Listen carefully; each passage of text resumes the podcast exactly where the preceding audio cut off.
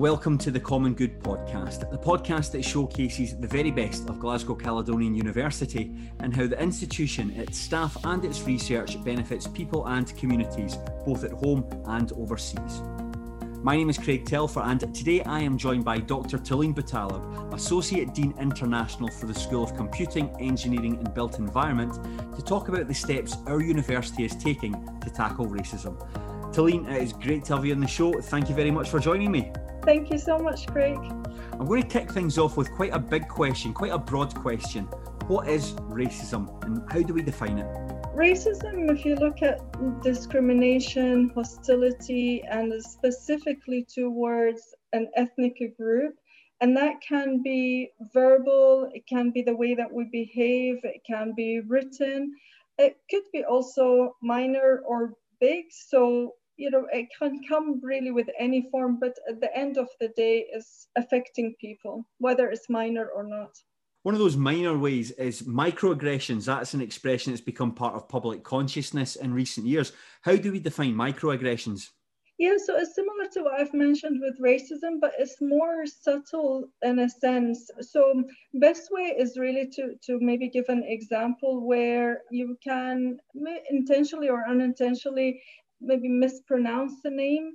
So it kind of, especially if it's repetitive or you have been told how to pronounce it correctly, but you're still thinking, oh, you know, it doesn't matter. I just pronounce it the way I want.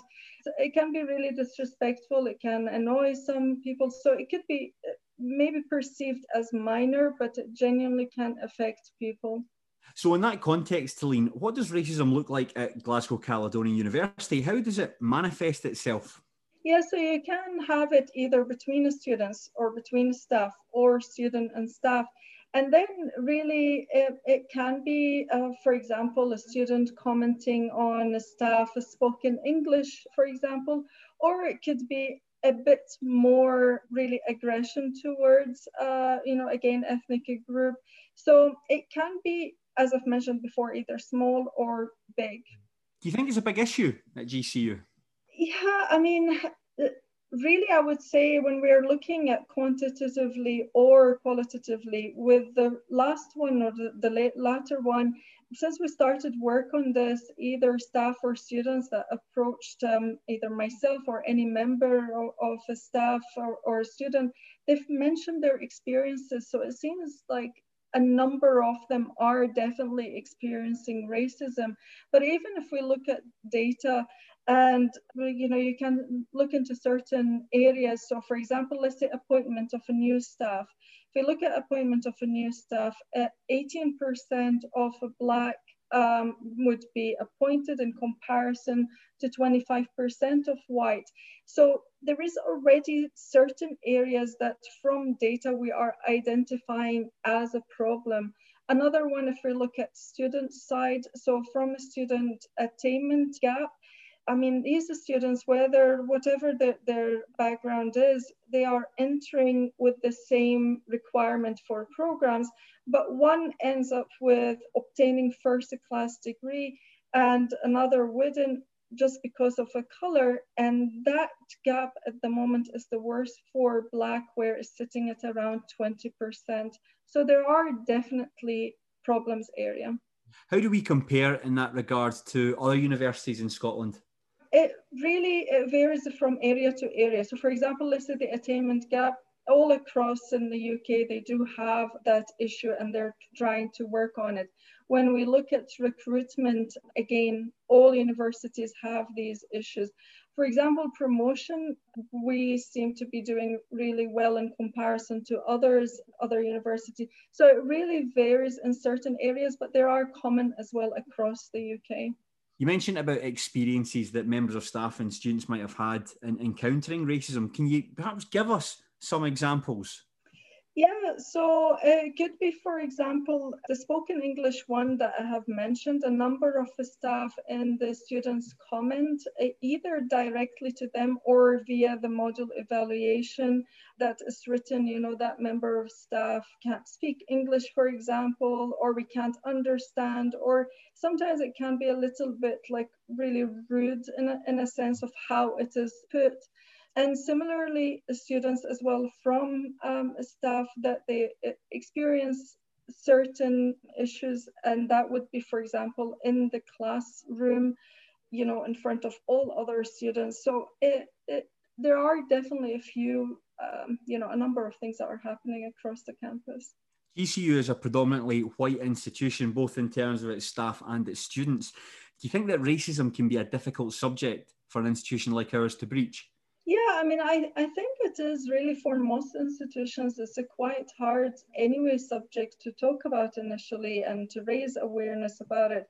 But also, some staff and student might be thinking that it is. Um, uh, you know, if they speak what they are thinking, they might offend people. So some might be hesitating to speak about it. And that's where I would say, like, I would encourage the staff and students to attend seminars, to attend training whenever we are putting them around, just really to try and engage with the subject more and have a better understanding. So there isn't this fear of I'm going to say something wrong or I don't understand it that leads me very nicely on to my next question is how can we change that? I mean, you've mentioned seminars there. What else can we do? Really, a lot of engagement with the training would be quite good as well. So we've put on a number of training and seminars, and we will be putting a lot more as well. Comes, you know, the, this next academic year, we'll have um, conversations, for example, you know, a series of conversations, and that one of the things I think initially we just really need to get the awareness up and then we can tackle more and more areas. Uh, the communications that we have across the university, you know, that's very important how the comms as well are mm-hmm. talking about tackling racism in general. So, what existing measures are in place for students and staff to report abuse? We have separate, so for staff, we've got the usual staff conflict and complaints resolution policy. So there are obviously the informal one, but the formal one is in there. And for students, we have the complaints handling procedures. So both of these do exist at the moment. Are these existing measures good enough? Are, are people satisfied with the process? No, I mean, that is one of the issues as well. Uh, both the students and staff raised that is one is they're not really sure if it's an actual safe space for them to speak about the, the issues, um, just in case, for example, student might think that it will affect their performance, uh, you know, their results will be affected, or staff, they might think, you know, that there will be some consequences on the promotion or anything if they are speaking about it. So that's the first thing is the safe space. And then the other uh, worry is are the staff dealing with these complaints uh, understand what racism is did they get the right to training you know because maybe you can bring it in front of them but they might not understand or identify it as racism so these are some of the worries now gcu formed a task force in 2019 to address racism can you talk to me a wee bit about the task force yeah, it is. Um, it's got staff and students representation from across um, the university. So I have a staff from academic schools, from departments, um, students, undergraduate, postgraduate research. So it really, really nicely representative all across, but also they have expertise areas. So either via their uh, research, uh, for example, in ethnic minority and decolonizing the curriculum and a number of areas. So it's really, really uh, a, a good group now, the task force has put in place nine recommendations on how the university can tackle racism. Can you talk to me about the recommendations? Really from some of the, the areas that we have mentioned. Uh, so for example, I mentioned a bit on the appointments. So where that would be one of the recommendations that would look into targeting recruitment uh, side. We talked about the attainment gap. So again, looking and trying to address this, uh, identifying what the issues behind it. Um, I mentioned briefly on decolonizing the mm-hmm. curriculum. Again, addressing that would be um, another recommendation. Now it's more known as the anti-racist curriculum. So just really moving from an initial uh, way of what we have uh, talked about. We wanted to ensure that every single service and function across the university really kind of have not only have the understanding and awareness of racism, but also are committed to tackling it and embedding it within the department or the service. Um, also the comms, I've mentioned the communications, so improving on communications, but also ensure that we have these recommendations in any future training and so on in there ensure that uh, we have specific training. So it could be training either, as I've mentioned, for the reporting, but also training for staff who are on the promotions panels and, and so on. So training all across, improving on reporting mechanisms, um, really for staff and students. So again, we've touched on, on that. And ensuring any BAME staff and student data are in the mainstream uh, reporting and a few more, I think, I think another one that I might have missed is looking on how we can improve the procurement side. And that is really to support um, you know, BAME businesses and, and our really, you know, society, especially nearby, you know, where, where we live in Glasgow and so on. So I think I hope I've not missed them, but that, that should be the nine uh, recommendations in there. But you've seen, I mean, it's what we've been speaking about and it's trying to address yeah. all of these areas these recommendations sound excellent. They sound really worthy and very worthwhile. But do we have targets or deadlines to try and meet these recommendations? What are we working towards? Yeah, so since we've done, uh, since the task group did the recommendations, the executive board have been absolutely brilliant and they, each of the members, they've developed action. So there's full action plan on tackling racism, but they have tied their, uh, the actions into basically addressing the recommendations.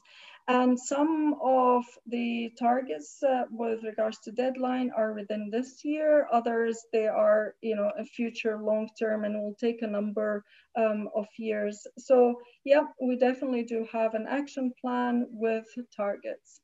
You mentioned executive board there, Talene. What can we do to improve representation at senior and executive level? Because while I think we do very well in terms of gender diversity at the university, perhaps a wee bit behind in terms of racial diversity. So, what are we doing to address that? Yeah, I mean, remember as well with the gender diversity, things took time. They took a number of years really to get to where we are. And I think there that could be one of the challenges is that it will take a little bit of time, especially when it comes to the recruitment side. But I think we have really a, a, very nice pipeline at the moment. And I think is supporting the pipeline, that would be one of the things, you know, creating um, opportunities uh, as well that could really improve. And obviously, as more, maybe another, you know, a, a, bit on the longer term, but the more that we are improving on the recruitment, the job appointment, then uh, the more that we have this pipeline coming in. A term you've mentioned previously was decolonizing the curriculum. Can you explain that in a bit more detail and explain why it's important? basically what we want is every module leader within the university to look at their syllabus, to look at the module syllabus and to think, have they done certain assumptions of the curriculum where they've made it more of a European centric? Uh, have they broadened it uh, really to consider so many other regions, assumptions, areas, you know? So one of the things would be, uh, maybe best if I can give an example, and especially from an engineering point mm -hmm. of mm-hmm. view. So I, for example, ask my students uh, to investigate an area and I usually city area that I ask for, and that is really to see, does your mobile phone, for example, could work behind a building? So they look at terrain and they look at the modeling. So what my plans would be is really maybe rather than be very specific, say it has to be Glasgow city center. Mm -hmm. How about you look at your own city, you know, wherever you come from or wherever area, if we're looking internationally, for example, or something that, um, you know, where you were brought up it could be any region and that way you know at least the the start to the students will start to feel that they they do belong and they're not marginalized and that's the idea of decolonizing the curriculum is you want to improve that student experience and hopefully uh, uh address this attainment uh, gap so there are a number of things that we can do, but that's initially what we would like to ask the module leaders to, to do. Look at syllabus and what can they do. That's very interesting. I, always thought the term uh, decolonising the curriculum only applied to humanities subjects. I think of like English literature. I didn't think that it could apply to engineering in that regard. No, so it can apply to anything. Some subjects are easier, it's much easier for them to really look into how they can decolonize the curriculum. But others, as I've mentioned, any really subject, you can look at the syllabus and see how can you broaden it up. How it could you can change, for example, the assessment way. So it might be still keeping the syllabus, but it's how you're assessing it. You are engaging with the students and you're trying to get their point of view and their side in there as well. As well as these nine recommendations, Talene, what other work has the task force done? So we've done really a lot of things in regards to um, one member, for example, is working on BIG. So this is the intercultural training. I'm not so sure if you've heard of that, but basically we're trying to get um, staff as well as students. It started from uh, um, a student really working with a number of staff in order to get this intercultural basically work and um, what we want, because it's really quite hard when we talk about training and engagement with students and staff, you'll have students coming year one every single year, and you want to get them into speed with this.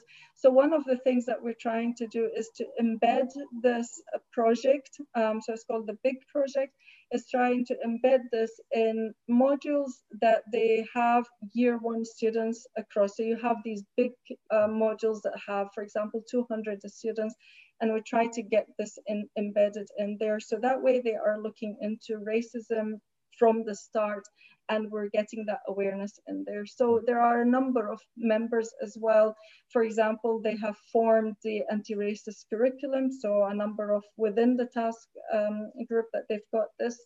Uh, so there are really numerous works that they're, that they're going across the. You mentioned that these systematic changes won't happen overnight and they might take a number of years to implement. But what are the other barriers and challenges that we might face going forward? Yeah, I mean, a number of things really is on the student and staff. So I've mentioned before that certain actions sometimes get, might be unintentional. And when they're not, and you're raising awareness of staff and student, and they are thinking more about it and changing their ways, then that is really excellent. But where I think there might be a challenge is for either group of staff or students that they're really not keen on making changes. And mm-hmm. that can be a little bit challenging because on campus is really where they really need to adhere to anything that we have where we say it's a zero tolerance and there you cannot have any racism whatsoever. So it it takes time to to raise awareness across the campus for sure but my main kind of thoughts of where i would be a bit worried is that there could be group of staff and students that they're not really willing to change and mm. that would be really one of the, the challenges in there so, how do you overcome that challenge then? That's a very hard question, Craig. um, yeah, it's really a hard one. I have no idea, Craig. Would you say if uh, if GCU successfully implements these nine recommendations, where do you think the institution will be both in the short and the long term? I really hope that it would be this um, much better environment to work and study in where you are feeling one uh, you're not having you're not experiencing racism whether it's on a daily basis or you know any time it's just not acceptable so first is this environment, this changing environment that would be there, but also attracting, um, you know, a lot of talent and attracting staff and students because hopefully if they see that, you know, there is a change in there and we are um, having these equal opportunities all across, that will really attract the staff and students. Are you confident we'll get there? Oh, definitely, of course. Well, Talene, thank you very much for speaking to me today about a very important topic. It was great to talk to you. Oh, thank you so much. I enjoyed it. Thank you. Thank you. And I'd also like to thank everyone for tuning into this show. And I hope you'll join us again next time when we'll be chatting with another member of staff from Glasgow Caledonian University. In the meantime, please subscribe to this podcast so you never miss an episode. We're on Apple Podcasts, Spotify, and everywhere else. Until then, I've been Craig Telfer, and this has been the Common Good Podcast.